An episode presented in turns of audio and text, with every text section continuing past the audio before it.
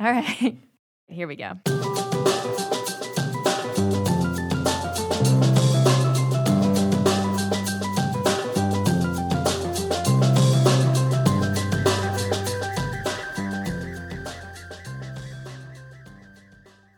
It's 2016.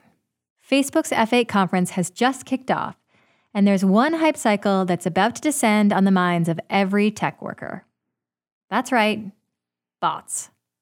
Reading that TechCrunch write up about the conference now is almost surreal.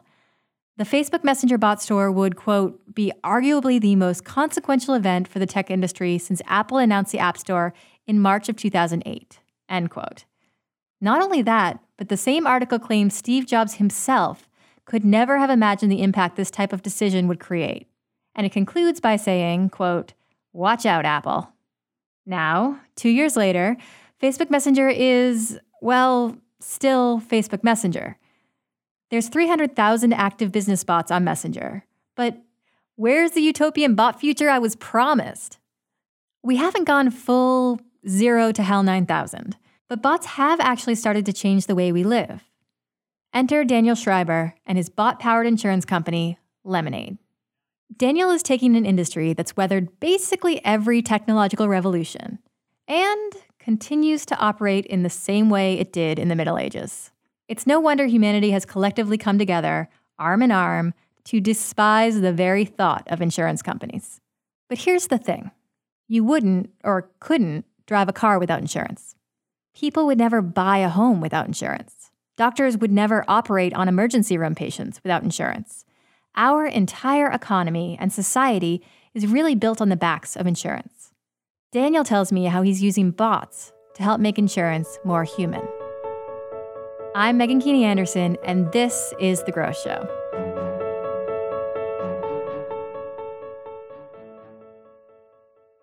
So, Daniel, how would you describe the general state of insurance today?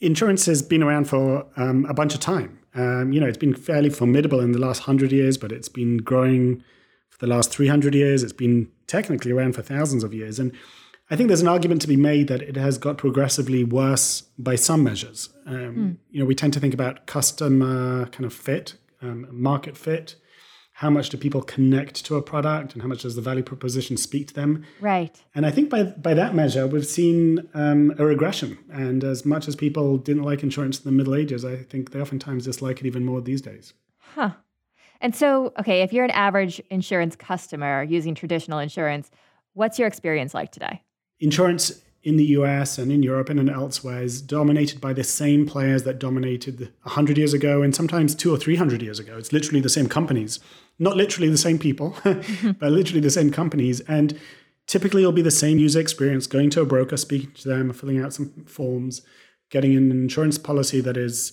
long, convoluted, and, and impenetrable to the consumer who's buying the product. And then when they come to make a claim, they've got this sense of being in a conflicted relationship with a claims assessor, um, an uneven playing field where they feel that the deck is stacked against them, whether it is or it isn't. The asymmetry of information and the fundamental kind of conflict that if I make a claim, you have less money and I have more money at the end of it. Yeah. All of those things feed into kind of interpersonal dynamics and just the behavioral economics that makes for a, almost, I want to say, a toxic environment. And actually, insurance companies, I think, are much better than they're given credit for. Um, and notwithstanding that fact, the perception is really what predominates, and it is a, a pretty negative one. Well, so let me ask you about that, though, because there's okay so from your perspective there's been a negative perception it's almost a toxic environment why hasn't it changed to this point some would say no change is a good sign yeah i, I don't think that's the case um, really what we've seen is industry after industry after industry um, adopt technology and transparency and rethink business models periodically as the world kind of evolves and insurance is one that has remained pretty much unchanged for, for the last hundred years. So right. really it's a byproduct of the industrial revolution and the, we've had several revolutions since then, but insurance has weathered them without really adapting. And I think that what that means is exactly what I was saying earlier, where you've got a misfit, an increasingly severe misfit between what consumers want and what they have offered to them. So people today expect to be able to use their smartphone, to be able to use their computers, to be able to right, yeah. buy products instantly from anywhere, anytime Technology enables that. Why not in insurance? Why are we still talking to a, a, broker on a high street? Now, some stuff may require that, but a lot of stuff doesn't. And it goes deeper than that. I, I think it's um, the case that people feel conflicted with their insurance company. They have a sense that insurance companies make money by denying claims. Right. And then it brings out the worst in us, right? If we feel that that's the case, if we don't trust in the system, then we suddenly feel like we can let out the devil and we can embellish our claims. And of course, that then invites a countermeasure of, oh, now I'm really going to suspect that you're overclaiming and I'm going to um, scrutinize and throw bureaucracy at you right. in a way that you wouldn't have expected. And that thing then spirals onwards and downwards and you end up where we are today. It becomes this sort of contentious relationship. So, your company, Lemonade, is trying to go about this a different way. For those who haven't heard of Lemonade, how would you describe it? Lemonade is a young um, insurance company and we rebuilt insurance from scratch. We, we started off, both myself and my co founder don't come from the insurance space. We're 20 year tech veterans and came to insurance with an outsider's perspective. And we, we went back to a, a whiteboard and we thought, well, insurance is an interesting space, but we know nothing about it. And instead of going and studying insurance, swatting up on it, and becoming experts, we decided to do the opposite, which is milk our ignorance for all it's worth try and take advantage of that kind of virgin approach, the the blank slate, yeah to rethink some of the fundamentals. Um, so we ended up with an insurance company that is built from scratch. We don't work for, or we're not a front for a traditional insurance carrier. We became an insurance carrier. Right. We built technology stack entirely from scratch, every single line of code. And we invented the business model from scratch. So you end up with a business model that is unconflicted, with a opportunity to buy insurance in seconds, to get paid in seconds, to save money in the process. The whole system ends up being a really different experience. See, I think that's what's interesting to me about that is you're not just attaching technology to an existing model, which I think is what a lot of companies do, that you really did kind of, as you, in your words, start from scratch.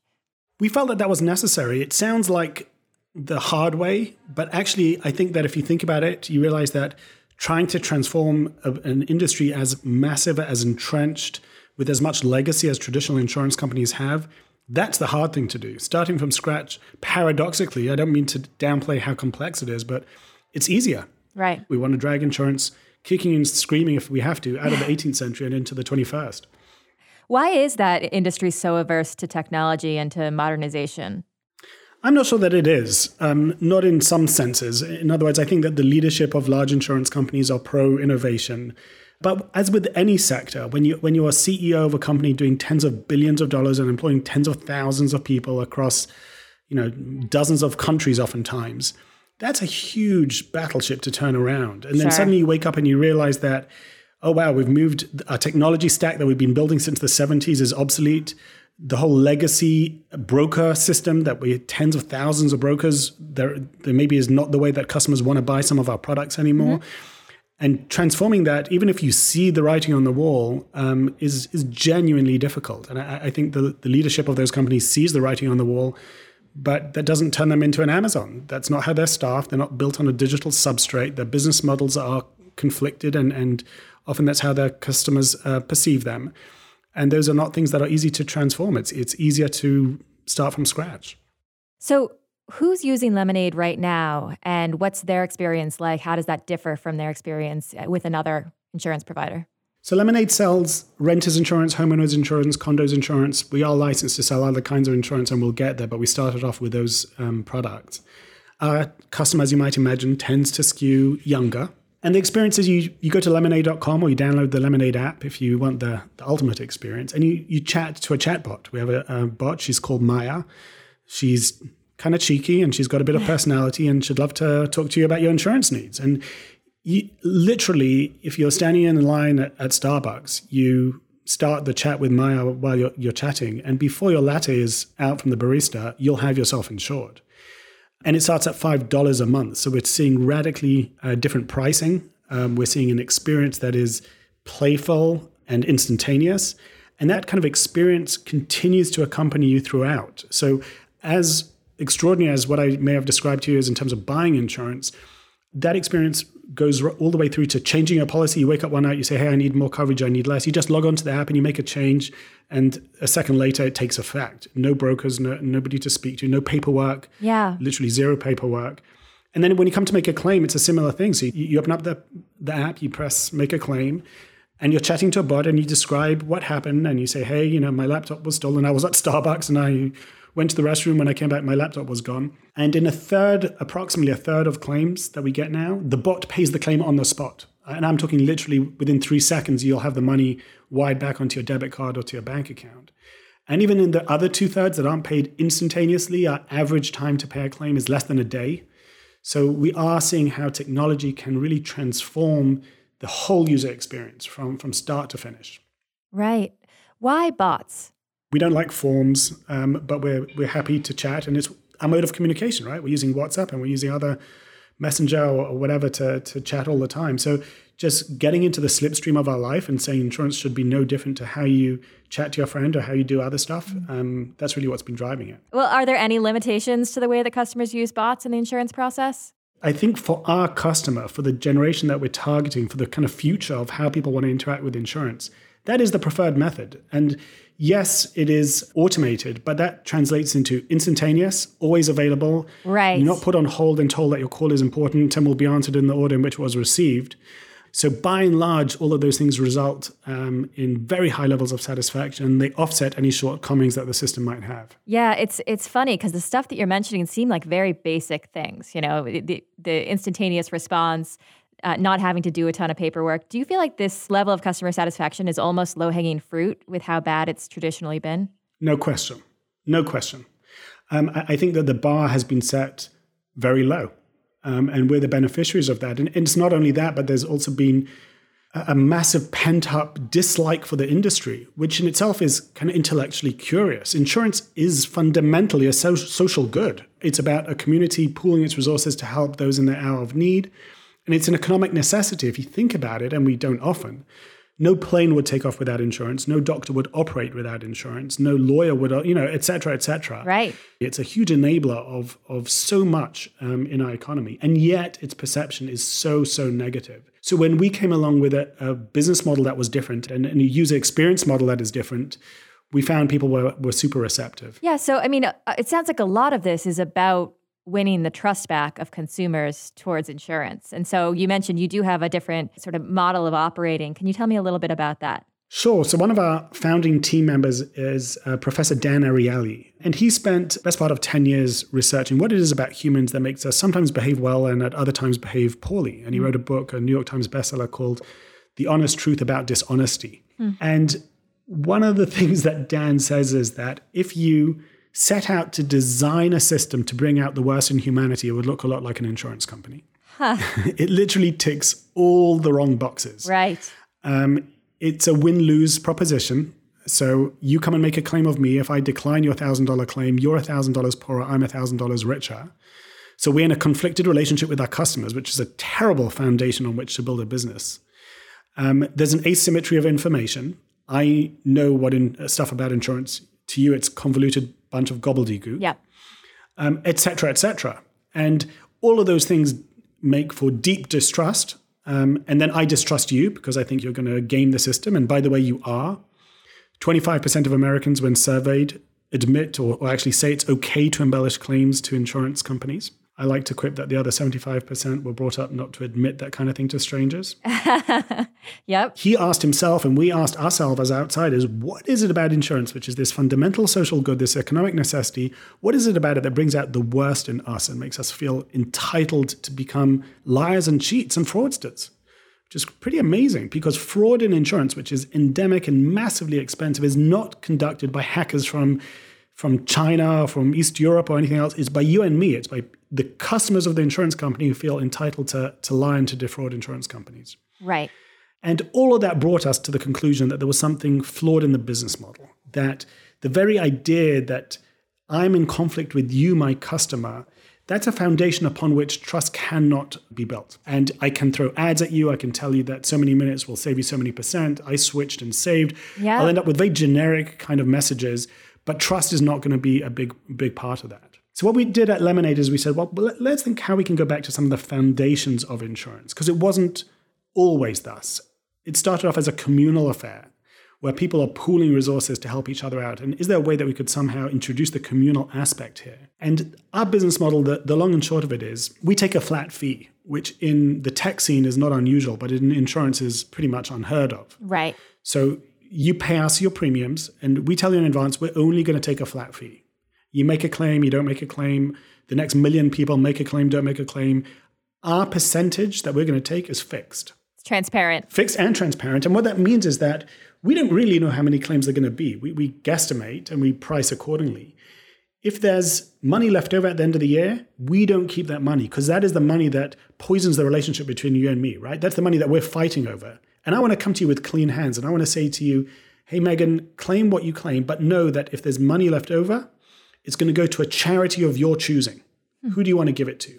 And in fact, we incorporated Lemonade as a certified B Corp. Yeah. And what we say is social impact isn't for us bolted on as an afterthought. It's built into the business model itself. And when you buy insurance with Lemonade, you choose a cause. It's a give back cause. And then once a year, we look if there was money left over. We've already taken our cut. And if there's money left over, we give it back to the community. And that changes everything because suddenly you, as a customer, when you're making a claim, we remind you that, hey, it's it's the Women in Need charity or the Friends of Firefighters or the ACLU or whatever charity that you designated, your local soup kitchen. That's the place that the money that's left over is going. And suddenly your mind starts working differently. Instead of thinking that it's you against the machine, you realize that defrauding this transaction isn't going to hurt Lemonade. Lemonade's profits are fixed it's going to hurt a charity that you care about. Yeah. And conversely, we'll, we'll bring our better selves to the table because we don't get to, if we deny your claim, we're not going to be able to keep that money anyway. So, what incentive do we have? Yep. And that changes the whole game.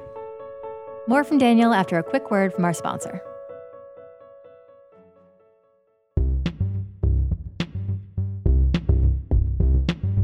Interested in picking the minds of self made entrepreneurs? Then check out the Growth Everywhere podcast hosted by Eric Siu. Eric interviews entrepreneurs who took an idea from a garage or a bakery in the case of Larry Kim and turned it into a multi million dollar business. Some of our favorites hooked author Nir Eyal on why products become so addictive, the League founder Amanda Bradford on creating an exclusive dating app for successful professionals, and FabFitFun co founder Michael Broukhim on why he went into the subscription lifestyle business. Find growth everywhere wherever you get your podcasts. Okay, back to the show.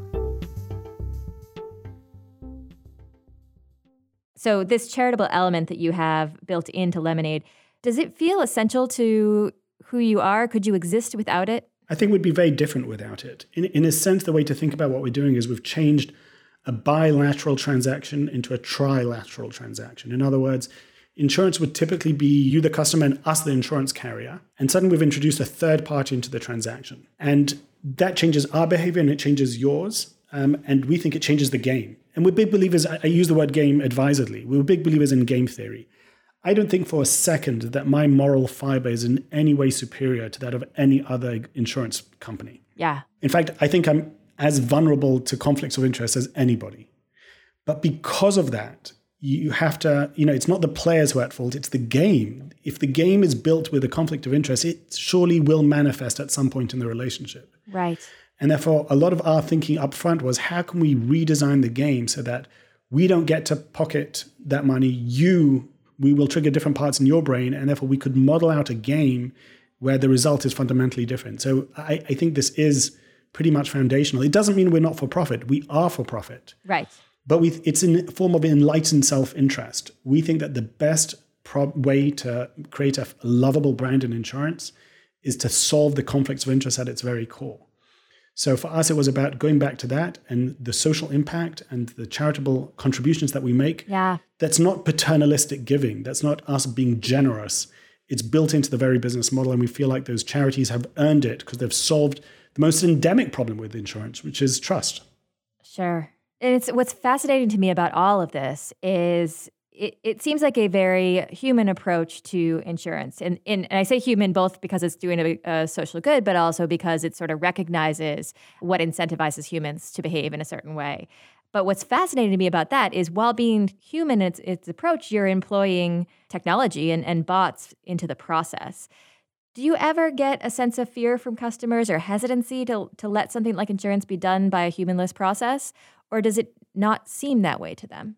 We do ever.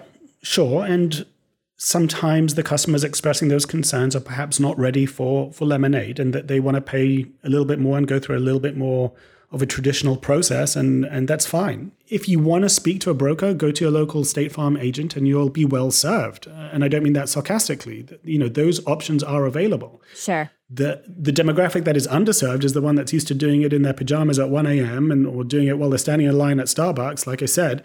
And and they've not been well served, have they? There's just been no optionality right. for them. There's been no equivalent to an Uber or an Amazon or Spotify for that matter for insurance. Right. The way that life actually happens, not being able to to take off from work midday to go to an insurance agent. exactly. Or to handle claims and paperwork. And sure. then they ask you to fax stuff and you say, What is a fax machine? Yeah. like, but I think that it's not simply that younger people are thinking differently, but I think the world is changing. Yeah. I think that, yes, while some people will continue to feel that way, the, the dynamic is shrinking. And I think the secular trend is pretty clear. What's what's next in your mind? Um, that's a great question. So I think that this is really just the beginning in in a pretty profound sense. So yes, the switching to technology is, is clearly something that is transforming sector after sector. But I think in insurance, it is uniquely powerful in a way that will only reveal itself in the future. So everybody today, any app that you talk to, any tech company that you talk to, they all talk about machine learning and AI. Mm-hmm. Um, you may be ordering sushi from your local food uh, store, whatever, and they'll the company delivering it will talk about how they're using algorithms to optimize routes and, and the purchases of their of their fish or whatever. But at the end of the day, their product is sushi. Hmm. And the, the statistical analysis that machine learnings and the data crunching that they can do is ancillary and it's around the edges and optimization. Right. Insurance doesn't have any product uh, um, other than statistics. It's an oddity in that sense. Insurance is statistics. Data is the core product. It is a financial product that is entirely driven by statistical estimates about risks and likelihoods of events. Right. And therefore, when you switch to a digital platform like Lemonade, what suddenly happens, and this is the part of the whole transformation hitting the insurance industry that I think is little understood, is that yes, the first hit that you get, the tip of the spear, is a delightful consumer experience. You get stuff done in seconds, you lower costs, and that is transformative. And entire industries have been transformed by nothing but that, and that's great. Right. But the deeper transformation is that those delightful interactions are generating tons of predictive data. And suddenly, customers, instead of filling out 20 questions in a questionnaire, are interacting in a way that generating deep insights into their kind of risk characteristics. And I think the future of underwriting and of pricing risk is going to be transformed by the kind of data sets that never existed before. Right. And that only technology companies, only companies built on a digital substrate can really create and then implement um, new products based on those insights. And we're beginning to see that happening. I think that is really where the future lies. So improve the experience first and then have that leading to improving the entire approach. I think that's right. I think it will deeply change it in a way that medicine is changing. You go to, to your doctor and she does a blood test once a year, annual checkup or what have you, and she'll see 20 blood markers and give you a sense of how healthy you are. And then suddenly, instead of that, we switch to uh, genetic uh, screening, and suddenly I've got 1.5 gigabytes of information. And maybe you've got an Apple Watch, and it's giving me 24 7 reads on your sleep patterns, your exercise patterns, and your heart rate patterns. Right. And suddenly I've moved to a level of resolution where at 20 data points, n equals millions, millions, tens of millions of people look very similar to me. And suddenly, when I switch to this new digital infrastructure, n equals one, I see you as an individual in very, very high resolution, and I can treat you uniquely and differently to how I treat everybody else. And that's what precision medicine is about. Mm-hmm. Insurance holds the promise of a similar revolution where the legacy carrier knows how to collect those 20 data points in that form with a broker. Yeah. But the digital infrastructure allows for far deeper insight and to be able to see you in three dimensions with deep textured data right. and offer you insurance products and services and pricing that is orders of magnitude better than what we've had for the last centuries. So, in any parallel industry where data is the, the true product and currency, are you saying that bots and AI can really predict the future? I think they're the present on, in many industries and that insurance has to catch up. Fair enough. Thank you so much. It was fascinating. Thanks, Megan.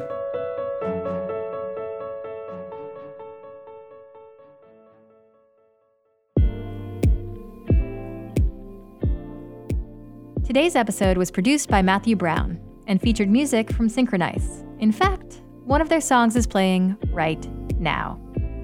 If you're a fan of the show, do me a quick favor subscribe to the show. It really helps to get the word out, and it also means that you'll be the first to get new episodes delivered to your device every week. I'm Megan Keaney Anderson, and thanks for listening.